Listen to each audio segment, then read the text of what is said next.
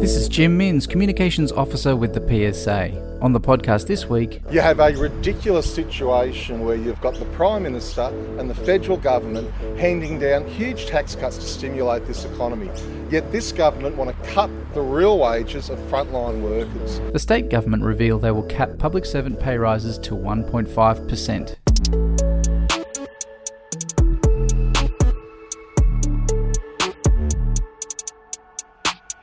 On Tuesday, the 3rd of November, the state government used the cover of the US presidential elections and the Melbourne Cup to announce that they would reduce the traditional 2.5% wage cap of public servants down to a mere 1.5%. Citing the COVID 19 pandemic as a reason behind the savings measure, the Treasurer, Dominic Perrottet, did not give any indication as to when this policy would cease in order to allow for a return to a realistic wage increase in line with the actual cost of living. Speaking at a press conference immediately after the announcement, here is PSA General Secretary Stuart Little. These are the workers who've stopped the pandemic in its tracks and who put their lives on the line in last year's fires. Now, our members, 40% of them live in regional New South Wales a moderate wage rise will ensure that communities that they live in will receive that economic stimulus, and of course, we need that. My name is Janice Hartman, and I'm a customer service representative for Service New South Wales. Janice, what's your gut reaction to the announcement from the Treasurer this week? I'm angry.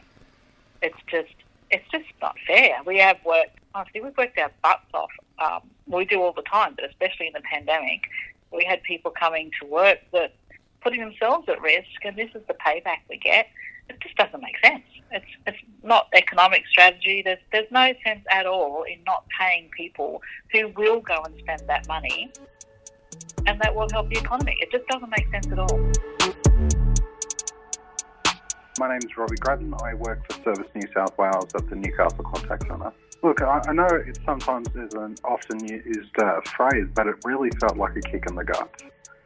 Um, between the the bushfires of last year, the floods, and now the pandemic, we've been really the backbone to the state government's response to business and to the public and keeping them informed. Having only a few months ago the Premier say that we are an essential service, I mean, cost of living is only ever going up. My private health insurance costs are still going up.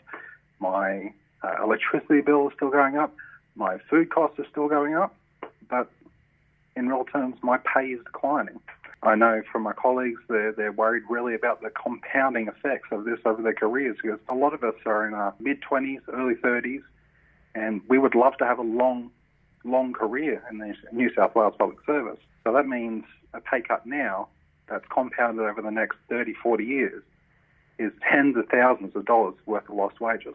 Look, I, I did the math on the 0.3% for, just for myself. Yeah. But it was around about 60 cents a day. And that's, that's really where I'm hitting at 60 cents a day as a pay increase. If, if I was able to be able to afford to take my fiance out for, for dinner once a fortnight uh, or once a week to support uh, our local community. If we, if we times that by 400,000 people doing that once a week, you're talking billions of dollars injected into the economy.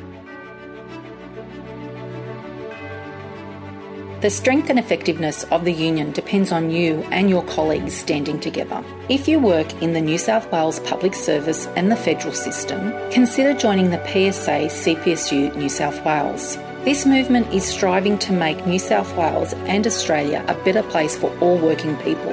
United we bargain, divided we beg. Head to psa.asn.au forward slash join. Protect yourself and make a difference.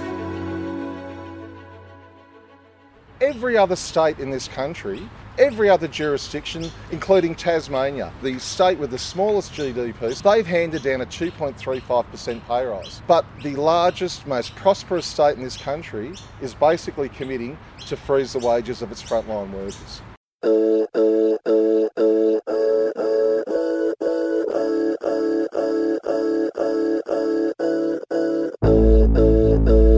This is a weekly podcast, and you can subscribe to the PSA CPSU podcast on iTunes, Spotify, Google Podcasts, or wherever you get your podcasts. I'm Jim Minns. Thanks Thanks again, and you'll hear from us next week.